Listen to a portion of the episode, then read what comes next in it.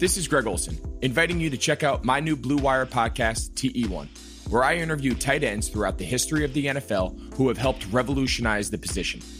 TE1 is presented by the Chevy Silverado. The Silverado is all about grit, it's strong and dependable, exactly like playing tight end. Just like the incredible players we sit down with on the podcast, the Chevy Silverado is in a league of its own. Strong, advanced, and dependable. Download TE1 today, wherever you listen to podcasts.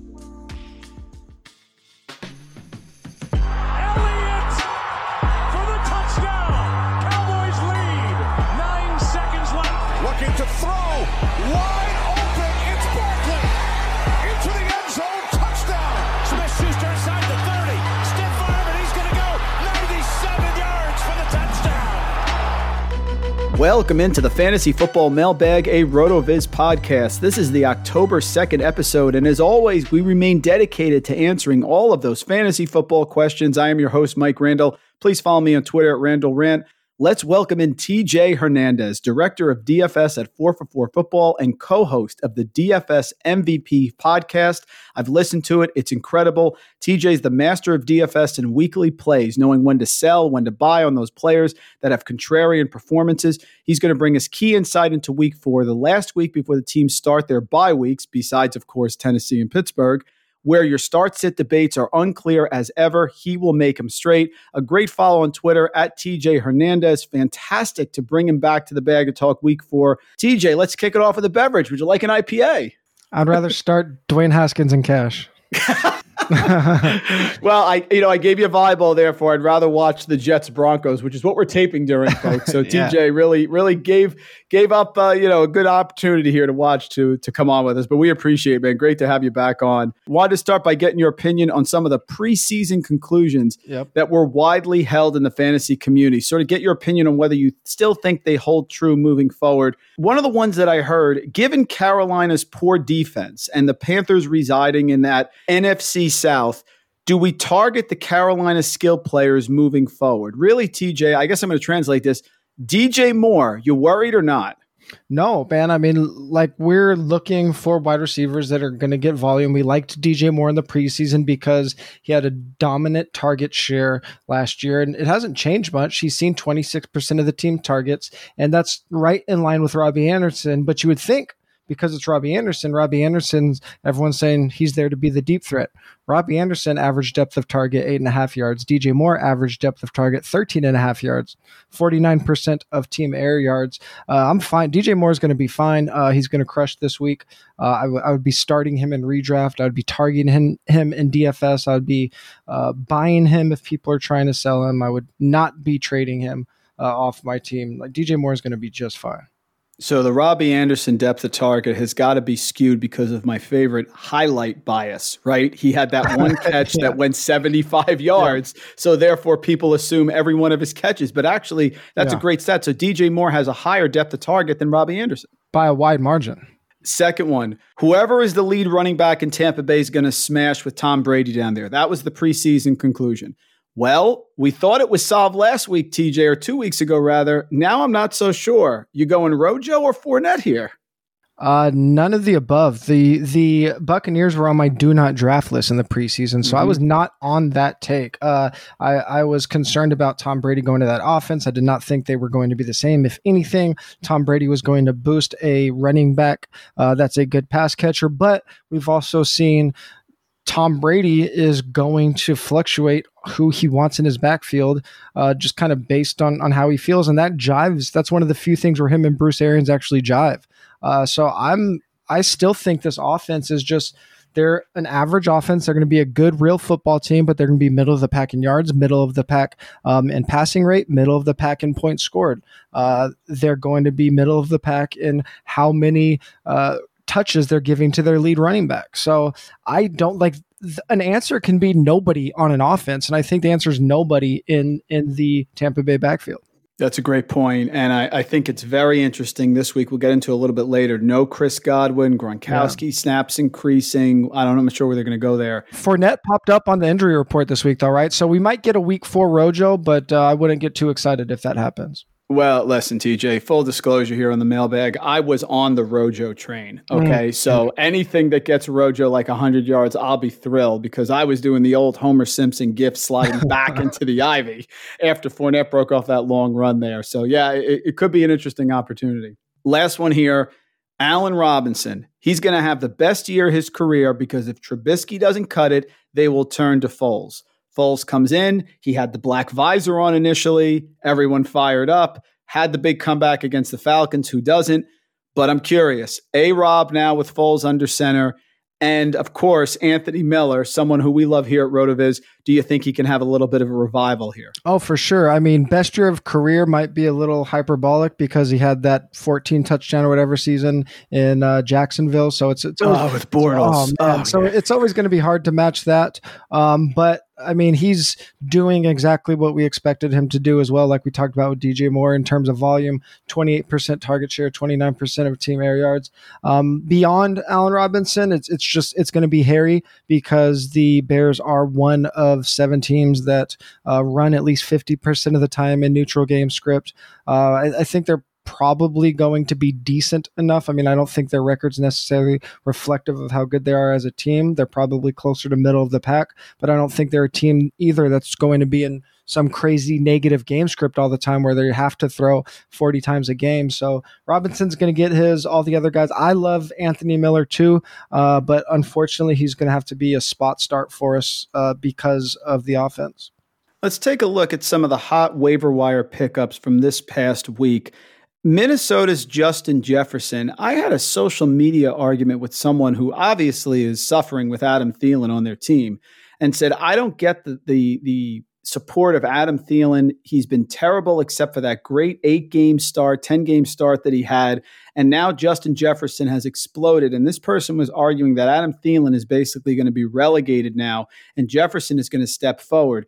They're going down to Houston. I'm not so sure about that. So, talk to me about Justin Jefferson. I guess tied into Adam Thielen here rest of season. How you think it's going to go? Uh, tell that person on Twitter to hit me up at TJ Hernandez. We can have a really fun chat uh, about that. uh, I mean, Adam Thielen has been one of the most dominant target share wide receivers over the past couple years. So I don't know where where that take is coming from. He was the teammate of Stefon Diggs, who is one of uh, the best wide receivers in the league, and and was out targeting Diggs. So that should tell you everything you need to know about Adam Thielen.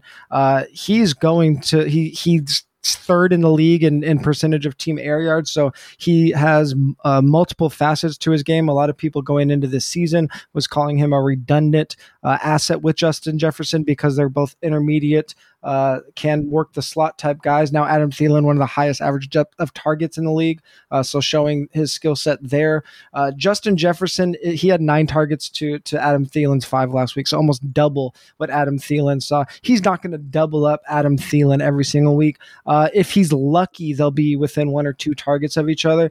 Justin Jefferson's good, but this again, like we talked about with the Bears, this is a team that's going to trend towards the run first. Uh, Adam Thielen is going to get his. He's going to maintain like a somewhere in a 25, 23, 24% target share. Uh, and then Justin Jefferson's going to get what's left over. Maybe that's a 20% target share. That's a really good number. Um, but he's going to be frustrating. If you think he's a plug and play wide receiver, you're not going to have a good time this year. That's exactly right. And the next one here, Jeff Wilson out in San Francisco. Savvy DFS guys new to plug in Wilson there that he can always get those goal line touches. But that game got out of hand so mm-hmm. quickly that we actually saw Jeff Wilson have a pretty solid role. Yep. He ended up having there in the big 36 to 9 win against the Giants. He had 12 rushes, only 15 yards, and the one touchdown. But more impressive, he had three receptions, 54 yards, and a touchdown. Mm-hmm. So obviously, we're still waiting here for Raheem Mostert to come back. But where are you on Wilson this week against Philadelphia, which should be positive game script again, although Philadelphia may be on their last stance. Where are you on Wilson here week four? Sure. So, like you mentioned, a lot of that came in an insanely positive blowout game script. Uh, before that, Jerick McKinnon was overwhelming uh, in terms of who was being favored in the backfield. Saw 17 touches, playing uh, two and a half or three quarters of the game. Got pulled combo with rib injury, banged up a little bit, but in uh, it sounded like if the game was close, McKinnon could have kept playing. So, I mean, Wilson, it, it shouldn't be a surprise that he scored a lot. He actually led with, with Raheem Mostert, with Tevin Coleman there last year, playing most of the season. Jeff Wilson still led the team in carries inside the five yard line. So, uh, shouldn't be too much of a surprise that he saw a couple touchdowns. But again, uh, scoring that's buoyed by touchdowns is what we should be very wary of. Uh, I mean, if you need him for a spot start this week, Niners are big favorites against Philly. Uh, you could plug him in as a flex. I still think McKinnon outscores him this week, but Mostert trending towards coming back maybe in week five. I don't think they have a bye in week five. Um, and then Tevin Coleman will be back eventually. So this was a backfield that I was trepidatious about uh, just because even with Mostert's electrifying finish to the season last year, he still wasn't breaking a 60% touch share. So this is going to be the he, Shanahan's going to mix and match this backfield. So um, Wilson might have one more week of value. And last one here for this grouping Tee Higgins in Cincinnati. Now, listen, I tried to avoid even talking about this game because of the ridiculous nature of the tie at the end of it. yeah. But I'm looking at this Cincinnati passing attack. Tyler Boyd steps up, has his big pop game that people were waiting for. Yep. 13 targets, 10 receptions, 125 yards. Now, AJ Green was battling a lot with Darius Slay. So Tee Higgins steps in, five receptions on nine targets, 40 yards, two touchdowns. Where is Higgins? I put out something today that I think AJ Green could really bounce back here in a big way against Jacksonville because he was dominating the targets prior to this week. So, Tee Higgins, where does he fit into the receiving puzzle on a very high pass volume offense in Cincinnati? Yeah, very high pass volume, but very high pass volume because they've been in some crazy negative game script. Uh, I mean, they're I, I think they're probably going to continue to not win a lot of games, but I do think they'll get a little bit better as a team. That defense isn't necessarily going to get better, but it's going to be it's a really hard sell to rely on a wide receiver three on any offense. I mean, this is a high volume passing offense, but it's not going to be an uber efficient offense like Seattle, uh, Seattle or Buffalo. And that's really what you need is crazy high efficiency from your quarterback to have a reliable wide receiver three. Uh, you mentioned the Slay thing last week, so you kind of took the words out of my mouth on that one. AJ Green and Tyler Boyd are the clear top two uh, in this offense, and then beyond Higgins, I mean, you're still going to they're they're still going to use Gio Bernard. They're still going to use Joe Mixon in the passing game a little bit.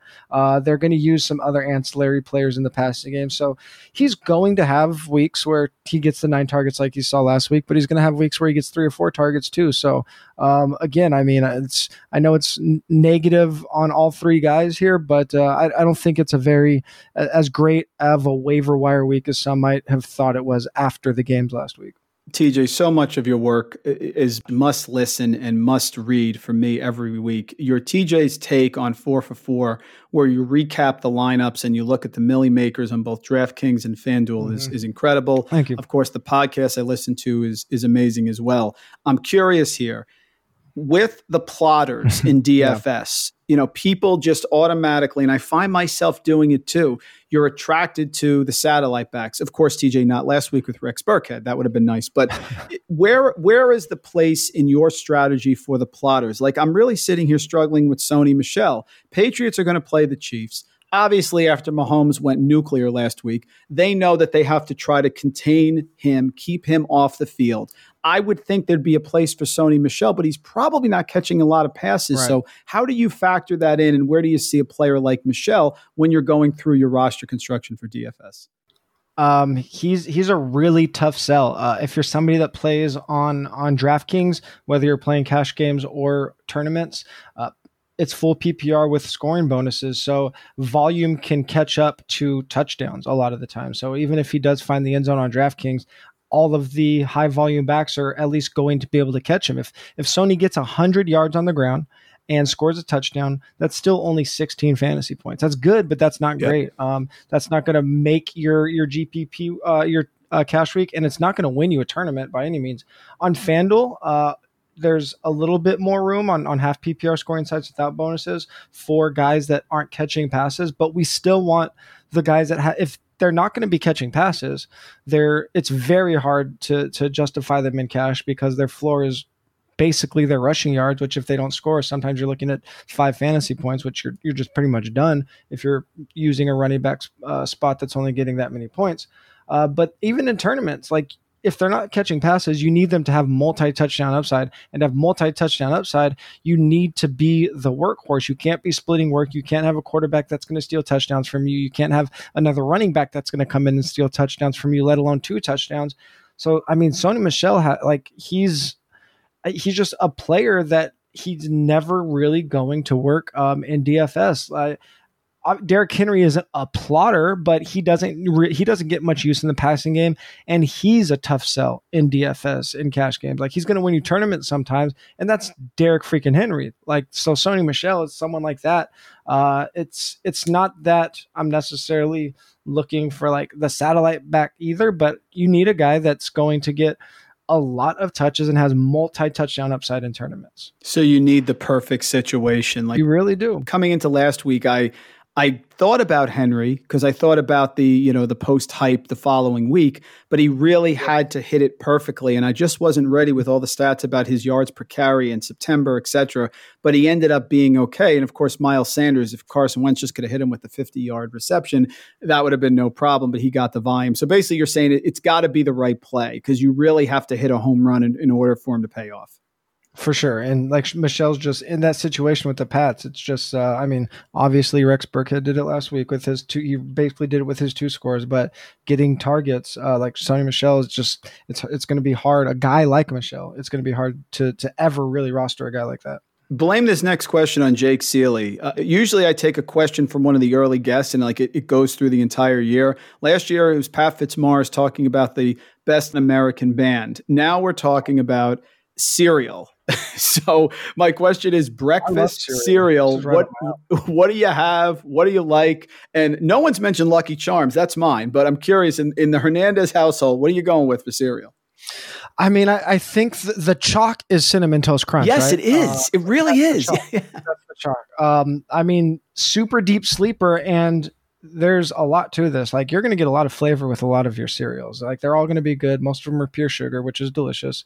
Um, honeycombs super underrated. Honeycombs have the holes. It keeps it crunchier for longer. So you can pour a big ass bowl of honeycombs and those things stay crunchy for a really long time. Other stuff getting soggy super fast. I like to eat out of like a salad bowl because if I'm if I'm eating cereal, I'm going off the rails. I'm I'm putting the box down. Uh, so I don't want my stuff getting soggy. Honeycombs is the move friend of mine bumped into John Madden in a bar once and just started asking him about football plays. And he pulled out one of the napkins and just diagrammed it. I feel like that's what I just got from you. Like I got the DFS breakdown there on the cereal. Yeah. the salad bowl. Yes. That, yeah, that's what we're going. We're, if we're eating cereal, we're going. And it's, and, and here, listen, if we're eating cereal, we're not eating cereal for breakfast. We're eating cereal while we're watching a movie at midnight. Like that's when you eat cereal. You got it. You got it. Or I'm staying up late doing my stacks article tomorrow for Action Network. Absolutely.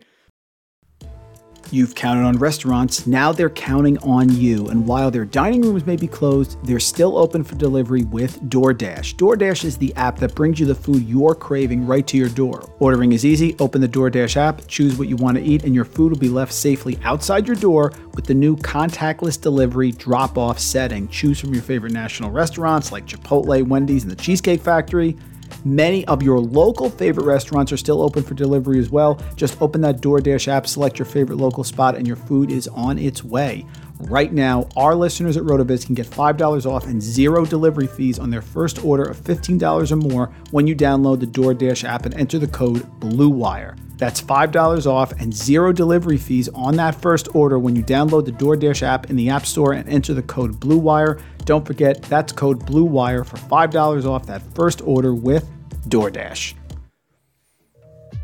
Thanks to a lack of natural athleticism or commitment or overbearing sports parents, fewer than 1% of 1% of 1% of people will ever play professional football. But instead of entering the NFL, they've joined another league, the League of Football Watchers like us. This football season will be different, and Pepsi is here to get you ready for game day no matter how much you watch. I loved grabbing a Pepsi, sitting back and watching that incredible game between the Cowboys and the Seahawks last week. Russell Wilson was cooking. I'm having my Pepsi. Dak is driving down at the end of the game. I'm sitting back relaxing. It's a perfect combination Pepsi and a great NFL game on Sunday. Pepsi is the refreshment you need to power through any game day because Pepsi isn't made for those who play the game, it's made for those who watch it. Pepsi, made for football watching. Let's do a little buy or sell. Some of the players that have popped on the radar here. Joe Mixon doing it again, TJ. Last year was terrible. And all of a sudden, I remember that Buffalo game, I feel like in the second half of the year where he second they were terrible in the first half and he went nuts in the second and sort of propelled himself for a lot of quality weeks for the end of the season. So Joe Mixon, big offense, hasn't really clicked yet. Where are you on him? Buy or sell Joe Mixon? Well, I mean, you you can't sell whatever like whatever you're going to get in return for him is not going to be adequate value because he is he's still a workhorse running back. I'm such a sucker for volume. 20 touches, 20 touches, 19 touches. That's going to pop. It might pop this week. They're playing Jacksonville, so I'm I'm holding or buying Joe Mixon. I'm not going to lead the witness here, but Todd Gurley was in my action sell uh, area because I'm a little disturbed, TJ. I was disturbed when they're playing the Cowboys and the Falcons have huge positive game script second half and he's not producing. And that's supposed to be a revamped offensive line. Then the second concern for me is watching Brian Hill go all over the place and look more athletic and more explosive. So listen, Gurley, if he stays healthy, he's going to get opportunities in that offense, but I'm a little concerned about him now. Maybe he's going to get opportunity in that offense, but they're going to be one of the highest passing offenses in the league. They have four good pass catchers now. Ridley, Julio, Russell Gage is somebody you should have been buying going into the season. And I was worried about Hayden Hurst, but Hayden Hurst showed that he can he can do some things on some even if he doesn't get big volume. So I mean maybe he gets opportunity, but 16 touches in week one, 21 in week two, which looked good, but then down to 15 with that touch share creeping under the 60% touch share, which is that's where I start to get worried when it drops under that 60% backfield share mark. So uh, when he was given the opportunity, didn't do anything with it. Not a huge uh, contribution in the passing game. And it's it's a, it runs a little contrary to what I said about Joe Mixon because you're going to chase the volume, but one, I don't know if the volume's going to stay, and two, Gurley's just unique because we've seen him look really washed, even with his with decent volume. Like his even last year, his production was so buoyed by his touchdowns. Yep. He had one of the highest touchdown rates in the league for running backs. Uh, he like he scored at an absurd rate. I don't think it's going to happen this year. The Falcons throw too much. I'm I'm off Gurley completely. I, I don't know how you sell him. You have to, I guess, find somebody that uh, is high on him, or maybe hope he has a big week uh, in in a uh, in a shootout against the Packers this week, and, and then try to sell him at top value. T.Y. Hilton. My wife will throw these intuitions in every once in a while, and I'm sitting there on Sunday filling out my lineups, and she asks me the same question every week: Is T.Y. in a dome? That's all she knows. She goes, "You got to play awesome. T.Y. to dome." So last week, a little frustrating, but T.Y. Hilton now some injuries to the Colts wide receivers. Certainly, they're run heavy. I get it, but that's not always going to be the case that they have positive game script here. He dropped a couple against Jacksonville in the opening week. Could have had a bigger week there. Where are you on T.Y. Hilton now moving forward?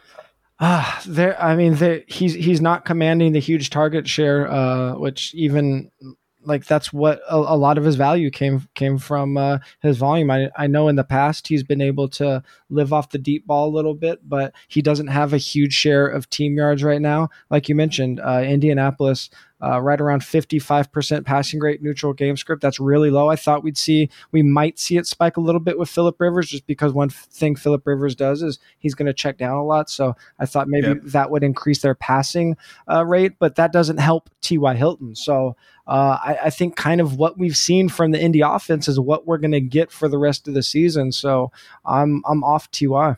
And Philip Lindsay, Philip Lindsay's an enigma to me, TJ, because he comes in and he has a 93rd percentile college target share at Colorado. Then he comes in, he ends up being really the lead back and the goal line back, and they switched last year with Freeman. Now they bring in Melvin Gordon. A lot of the zero RB people, which we are here at Rotoviz, sort of saw Lindsay as a potential upside guy. Now he's dealing with injuries, I understand that. But Melvin Gordon is not a guy who's been staying healthy his entire career throughout the season. So Philip Lindsay here, no one wants him right now. He's being dropped in some leagues. Is there upside here in, in a Broncos team that may have some negative game scripts moving forward? Yeah, I think it's going to be tough for the negative game script even to benefit Lindsay just because Melvin Gordon can catch a little bit too. And, and when he does come back, uh, I think it'll be close to a, a fairly even split.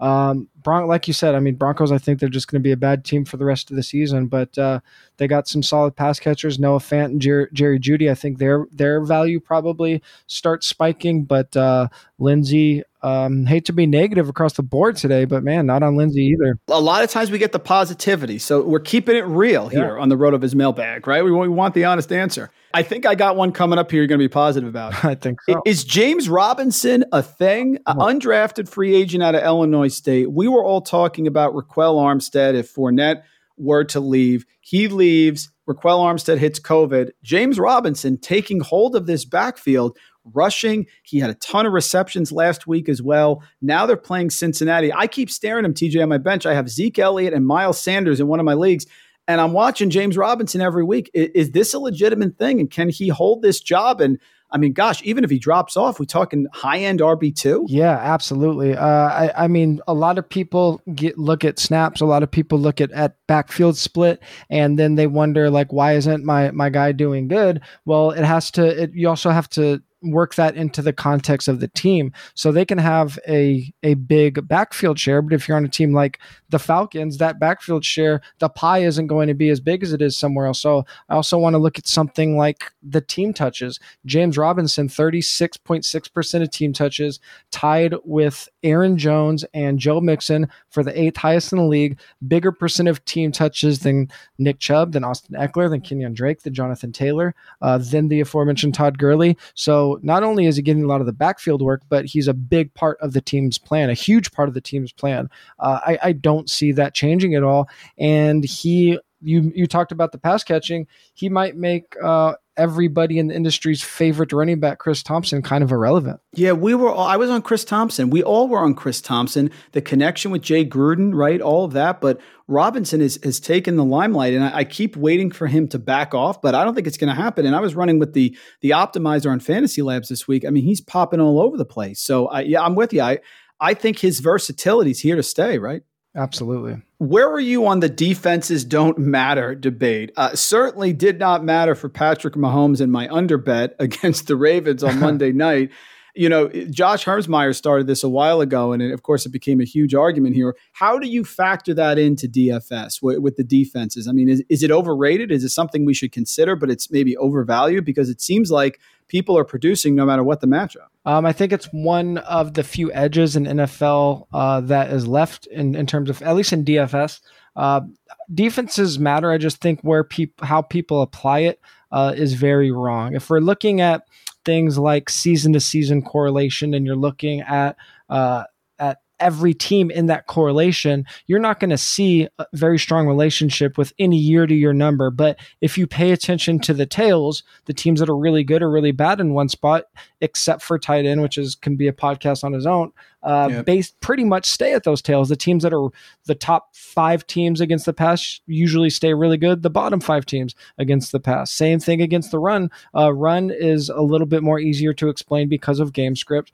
Um, and then I think another thing people get wrong is they don't do a good job of adjusting for schedule. If you play Patrick Mahomes, your stats are going to be worse than a team that doesn't have to play Patrick Mahomes. So we have to be able to adjust for those things. So a metric like uh, four for four schedule adjusted points allowed is going to do a lot better job than looking at something like raw fantasy points allowed. And the whole like early in the season, we haven't had a preseason.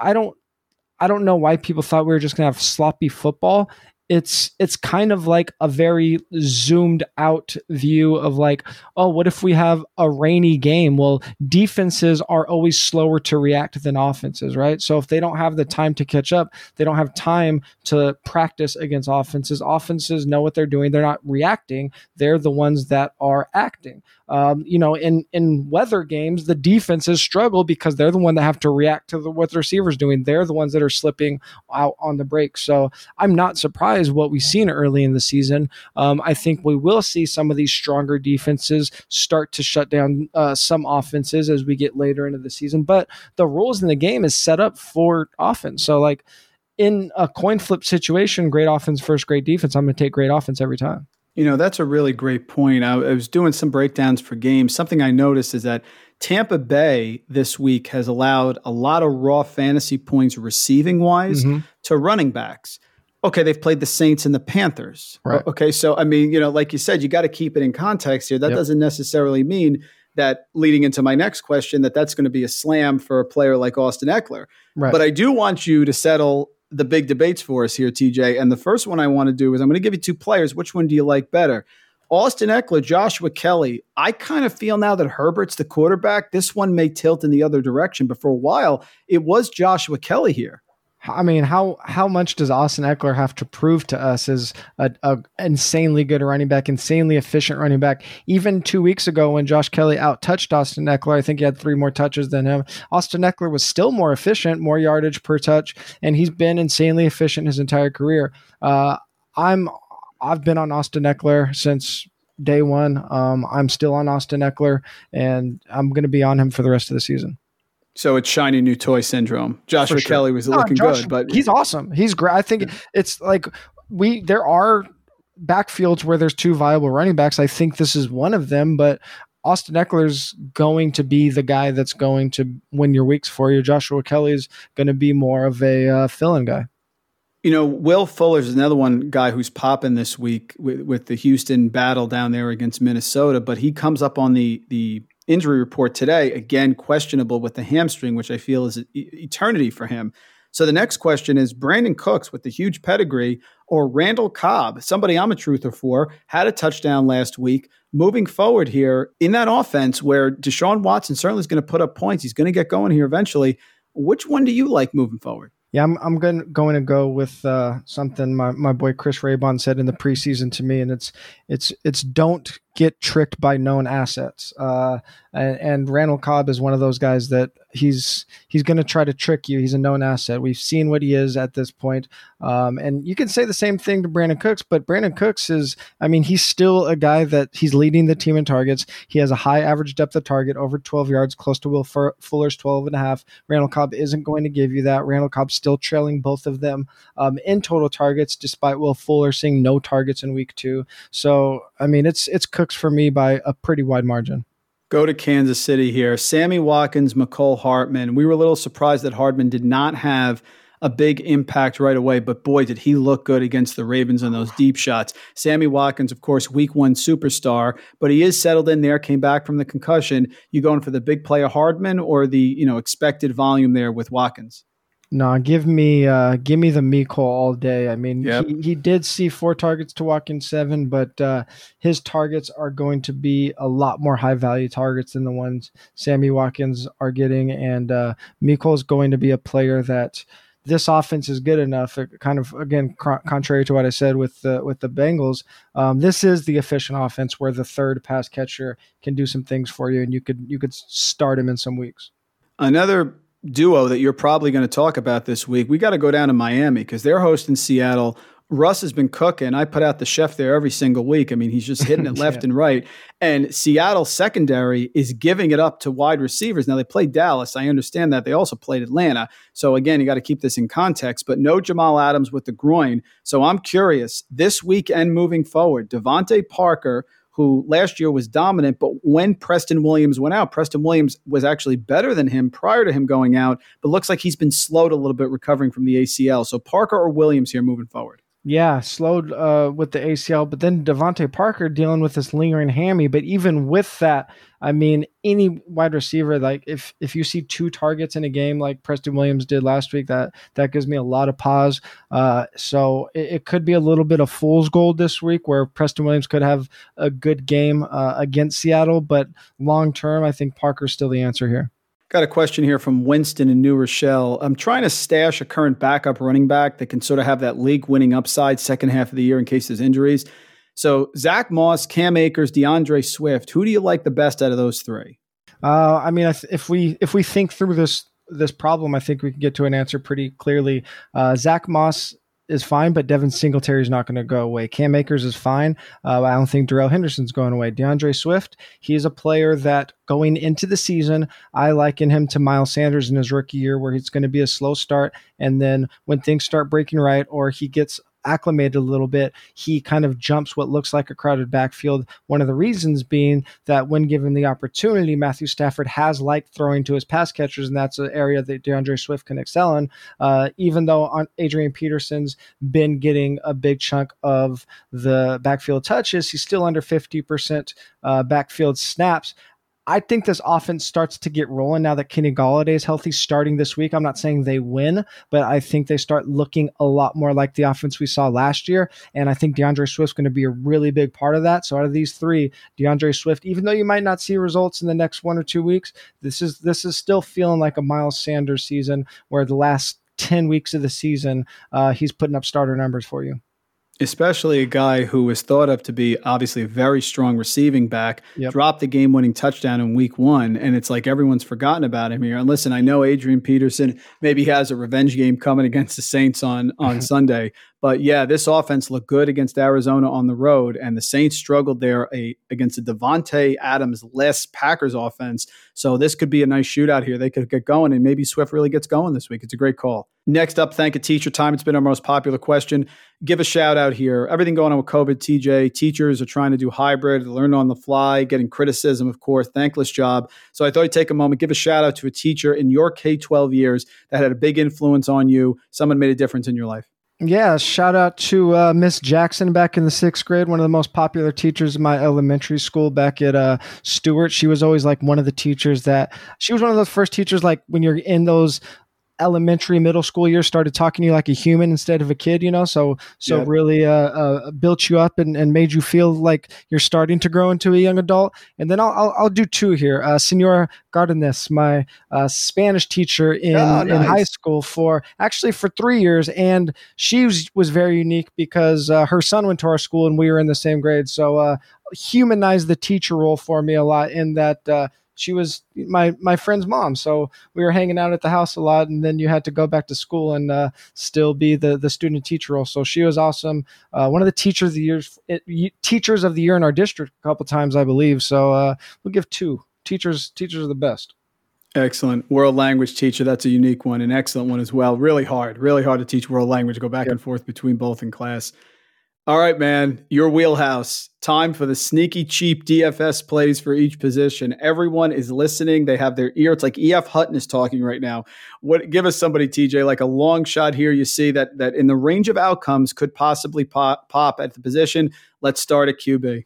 Uh, I mean, I think when you hear podcasts this week and you read articles, it's not going to feel like a long long shot because a lot of people are going to say Ryan Fitzpatrick like I'm going to here, but we have a super unique week where we have four teams projected for 30 points or more on the main slate, two more projected for 29 or more and then another one projected for over 28. So there's only so much ownership that can go around, so I think we're going to end up with five or six of the top tier quarterbacks exceeding double digit ownership. So the way the math works out, Ryan Fitzpatrick isn't going to be able to be a chalk quarterback. So even though you're going to hear his name a lot, I think the math works out where he only ends up in six or seven percent of lineups. So a 5400, I like Ryan Fitzpatrick against that leaky Seattle secondary that you mentioned.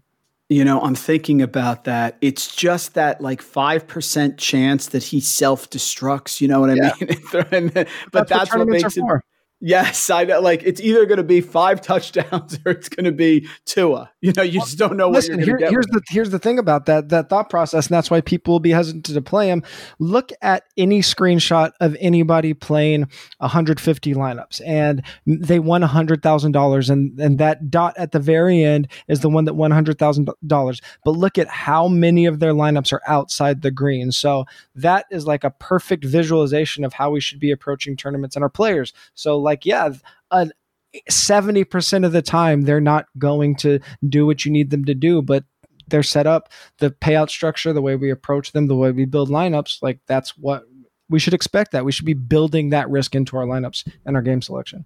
Spectacular point. Let's go running backs. Who do you got?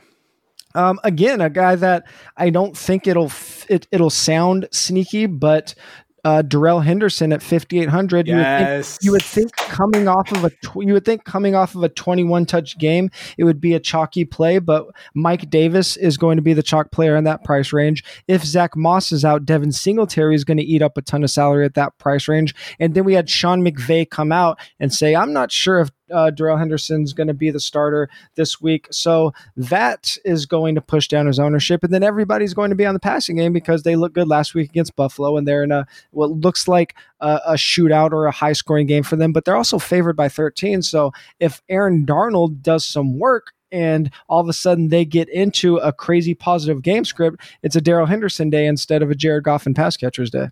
It's a great call. That's my RB defense stack. Absolutely agree with you there. Wide receiver, who do you got? Uh, well, we did a little foreshadowing on this one, but uh, Will Fuller popped up with a hammy, so yeah. he was the one that I was on with uh, with Deshaun Watson. But with that hammy, I, I got to go Brandin Cooks at forty five hundred. I love Deshaun Ooh. Watson in all formats, and then uh, I think Brandin Cooks. I think we see him uh, shoot two arrows into the crowd this week. Oh, that's a good one. That is a boy. That's off the radar too. What a great call. And tight end, always nuts at tight end. Who knows what's going to happen? My wife gave me a, a, sneaky premonition. She goes, "I think someone with an E is going to score." Eric Ebron hits it. Yeah, yeah. She she said it. What she said with an E. She last well, week she said, "We're, riding, yeah. we're riding the E train again this week." Uh, okay, very there you go. And, Give it to not me. Just the E train, but we're riding a double E train, just like Aaron Ebr- Eric Ebron. Uh, top three tight ends in routes run this year Zach Ertz, Travis Kelce, Evan Engram. Evan Engram's getting no love. Uh, they're going to be in a crazy big uh, uh, passing game script. The Giants are against the Rams, we just talked about. Everybody's going to be on the Rams passing game. People are going to try to bring it back with Darius Slayton. Evan Engram, getting the routes, getting the targets, not putting the production up all those route runs turns into a big game in a game where where they're playing catch up. Uh, Evan Engram is my super sneaky tight end at 4,400 on DraftKings. Don't use him in like 20 out of 100 lineups. Use him in like three, but those three lineups are the ones that could win you a tournament. I hope you're paying attention, folks. Here, this is this is gold that you're getting. Time for redraft lightning round. Give me the better PPR play for Week Four here, moving forward. So PPR play coming up in Week Four. Better in a tough matchup, Antonio Gibson there in Washington against the Ravens, or Myles Gaskin are going against a tough Seattle run defense? Yeah, so people are going to hear PPR and they're going to say, "Duh, Antonio Gibson," but that is not the move. I th- Baltimore's going to smoke Washington after Lamar Jackson had a bad game last week. Uh, they, they got they're going to come out and be like, "Hey guys, remember we're the Ravens." I think we could see a fifty burger from Baltimore and, and them just tearing Washington a new one. Myles Gaskin at least is going to have touchdown upside, even if Miami's throwing it a ton, even if they get behind. I think there's going to be a lot of points on both sides of that. So at least Gaskin could fall in for a couple if you're lucky. Let's go big wide receivers. Kenny Golladay got the touchdown, got the game in after recovering there from the injury. He gets the Saints and Marshall Lattimore. What about OBJ though down there in Big D here with with Baker, who seems to be decent so far? Who do you like better, Golladay or, or Odell Beckham? Sure. Uh, on the on the OBJ side, I mean, he said it himself. Like, don't expect big numbers from me. If if Cleveland is close in this one, I think they're going to do it with their running backs. Kenny Golladay, we saw him seventy three percent snap share last week. Turn that seventy three percent snap share into twenty two percent target share, thirty five percent air yard share. Um, I mentioned. I, I think this is where we start seeing Detroit get rolling a little bit. Super high scoring game. I actually like Golladay as one of my highest owned wide receivers in tournaments this week. So uh, Golladay Holiday by a pretty big margin. Tight end, we already talked about. It. I think you answered it. Zach Ertz versus San Francisco. San Francisco tough, but there are no. Was it? I think there was one wide receiver today. Greg Ward at practice for Philadelphia, or Tyler Higbee with the three touchdowns there against Philadelphia. Now he gets the Giants at home. Yeah, Ertz might see 16 targets this week. I don't think I need to say anything else. yeah, pretty much. Better wide receiver play. Mike Evans and the Chargers, of course, no Godwin, so we'll have defensive attention. Or how about A Rob there against Indianapolis? The Indianapolis defense has been strong, but now we have Foles. So is it really that easy? Yeah, I mean, I actually I don't love either of those games to be honest with you, but I think Indy probably handles this one pretty good, and that ends up being a really slow game. So I actually don't love Tampa Bay or or Mike Evans or Tom Brady at all, but I'm going to go against my normal answer here and go with Mike Evans just because uh, I, I just think that game in Chicago ends up being so slow and so much so handled by Indy. Yeah, I don't like Mike Evans a lot of the times, TJ. The feast or famine. Remember last week, remember the big week three against the Giants. So he's a little hard to handle, but with no Godwin and the targets, you know, that that's going to be a, a, tough one there to pass yeah. up on. I love the tricky endings, the movie tricky endings. Talked about this last week with Eric Moody, Memento 7. Those are right up my alley. So, what's your favorite movie there with a surprise ending? Something that with a twist? Oh, when, when Keyser Söze walks away with the uh, turns the limp into a walk, usual suspects by a mile. I could watch that thing all day. Oh, that you know what? I got these posters in my basement of of little of the movie covers. I got to get that one up there. That was a classic. Keyser, and then he he's looking at the bottom of the cup. That's a that's, oh, that's such, such a good, such a good movie. All right, I want you to be pressy in here. Who's going to be the hot week five waiver wire pickup? So I'm just being lazy. I write the article. I just want you to tell me ahead of time so I can get going. Who's the guy that's going to pop this week that you think people are going to be like, I got to scramble to pick him up? Well, I mean, pretty much as we started this podcast, news broke that uh, Allen Lazard's going to be out indefinitely. So, depending on how your waivers work, as you're recording this, or as we're recording this, you might be able to pick him up if he if he cleared waivers in your league. But uh, he's going to be uh, uh, Marquez Valdes-Scantling is going to be hundred yeah. percent owned um, after this week. But let's go a little bit sneakier. Let's let's call back to what we talked about earlier.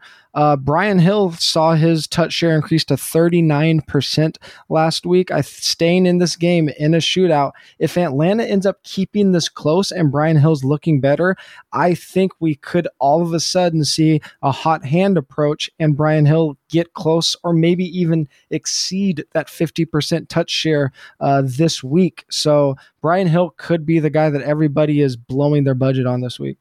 Those are such good calls. And I remember there was grumbling coming out of Atlanta that a lot of the team wanted Brian Hill to mm-hmm. get a mm-hmm. crack at that job. So that's somebody who can absolutely start playing a little bit more. And MVS is a great call with Green Bay. And I ended up grabbing grabbing him in a ton of best ball leagues for FFPC uh, just on my last round because just in case, you know, and he's got the big playability. Yeah, and with the way Atlanta's season has started, imagine if Brian Hill has a good game and Atlanta could pull one out against Green Bay on national TV. It's going to be really hard for them to justify for a coach that might be fighting for his job to justify giving Todd Gurley the majority of the work. So, especially if Falcons somehow win this one, which I think they have a better chance than people realize just because their offense is so damn good, uh, Brian Hill could be like, he could be the guy that's winning leagues from week four on. Absolutely. That would not be a surprise at all to me. Last question, man. The time flew by here. I know you want to get to Jets Denver, so I'll get you out of here on this. Who is the cut the cord guy? The guy that was drafted early, round one, round two, in a lot of leagues that hasn't gotten off to a great start, but you're saying, listen, try to get rid of him now because if you wait any longer, you're not going to get any value. So I'm looking for an early Ooh. Round one or round two guy that you feel it's time to sell low. You know, not buy buy low, sell high, but Man. sell because honestly, maybe somebody will will buy into a bounce back that you maybe think won't happen. Yeah, that man, that's a tough one. Just because I mean, a, a lot of it has has happened um, because of injury, but th- this is going to sound crazy, but I, I think it's just because you can get value for him. Um, man, I'm so hesitant to say this because I don't even want to deal with the Twitter mentions. If you can sell Derrick Henry, get something good. Oh, that is a great one. I think you get some. If you can get a comparable running back workload, I think you sell Derrick Henry. He was so touchdown dependent last year. And one thing where people like everyone knew he was going to have touchdown regression, but the smartest people in the industry were saying, no, this is the year. He's going to catch catch five passes a game. It didn't happen. It's not happening. It's not going to happen going forward. And Tennessee is not going. They're they're they're good. They're not great. They're not the offense that played the last 10 weeks of the year last year. He's not going to have the touchdown opportunity. Um, this is this can be the biggest foot in my mouth moment of the season, but if you can get something for Derrick Henry, sell Derrick Henry. No, I don't think it is. Listen, right now, Lamar Jackson is the quarterback 11, okay? Which means this he's going to get going. I, I, have no problem with that. But if someone took him in like round two, early round two, their team is probably in trouble. You're not saying that Derrick Henry's not going to produce. What you're saying is maybe it's not going to be the five and a half yard per carry December Derrick Henry that we always see. And if he's not catching passes, that's what he's going to need to justify it. No, I, I think you're onto something here. Yeah, and also if you're if you're someone that was drafting quarterbacks in the second round, uh, you have way more problems than we can solve in a one hour podcast. That's so true. Folks, TJ Hernandez, director DFS at 4 for 4 Football, amazing site, co host the DFS MVP f- podcast. I listen to it every week. It's a must listen, breaks it down, gives you a review and a preview of the next week. Fantastic. On Twitter, TJ Hernandez. Follow it. Thank me later. TJ, can't thank you enough, man. Great job as always. Tremendous insight. Looking forward to it. When you win the Millie, man, just buy me a beer. It's all I ask. Always a pleasure. Plenty of non IPAs to go around for everybody.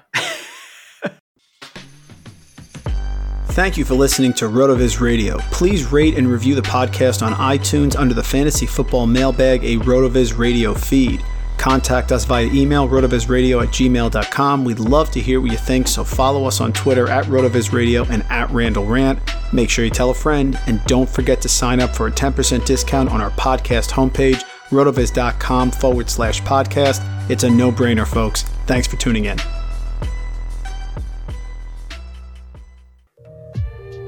The wait is finally over, folks. Football is back. You might not be at a game this year, but you can still be in on the action at Bet Online. Bet Online is going the extra mile to make sure you can get in on every possible chance to win this season.